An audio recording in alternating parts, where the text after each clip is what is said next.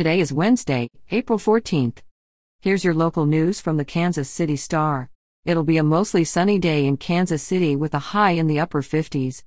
Here's today's top story. Kansas and Missouri suspended distribution of Johnson & Johnson's coronavirus vaccine Tuesday, following federal guidance. The halt comes after six reported cases of individuals in the United States who developed a rare and severe type of blood clot after receiving the shot. The reported cases represent an incredibly tiny fraction of the overall number of people who have gotten the J&J shot, 6 out of more than 6 million people. The pause is a blow to vaccination efforts in Kansas, Missouri, and across the country as states race to inoculate populations. Because it requires only one shot, the vaccine is considered ideal for difficult to reach populations and people who are hesitant. Vaccines from Pfizer and Moderna require two shots. Kansas City area health officials said they won't administer the vaccine for now. How long the pause will last is uncertain. In local news, Kansas City will once again have a stretch of road named to honor the Reverend Martin Luther King Jr the Board of Parks and Recreation Commissioners voted unanimously Tuesday to rename about five miles of boulevard system under its control to memorialize the late civil rights leader. The stretch will run from Brookside Boulevard on the west to Interstate 435 on the east. The winding stretch of continuous roadway now goes by three different names Volker Boulevard, Swope Parkway, and Blue Parkway.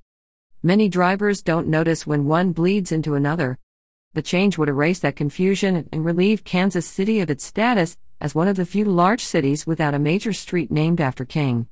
In court news, the former Washington, D.C. detective testified Tuesday for Kylr Yust's defense team.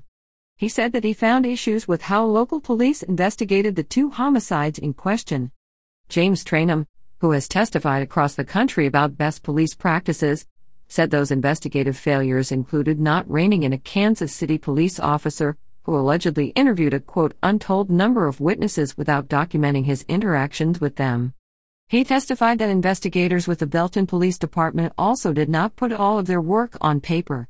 The testimony came on the eighth day of Yust's trial in Cass County as his defense team tried to sow doubt about the evidence against him. Yust faces two counts of first degree murder in the deaths of 17 year old Kara Kopetsky and 21 year old Jessica Runions. Keep up to date with the trial at kansascity.com. And finally, in coronavirus news, the Kansas City metropolitan area added 116 COVID 19 cases and 11 deaths on Tuesday, as the seven day rolling average remained around 100.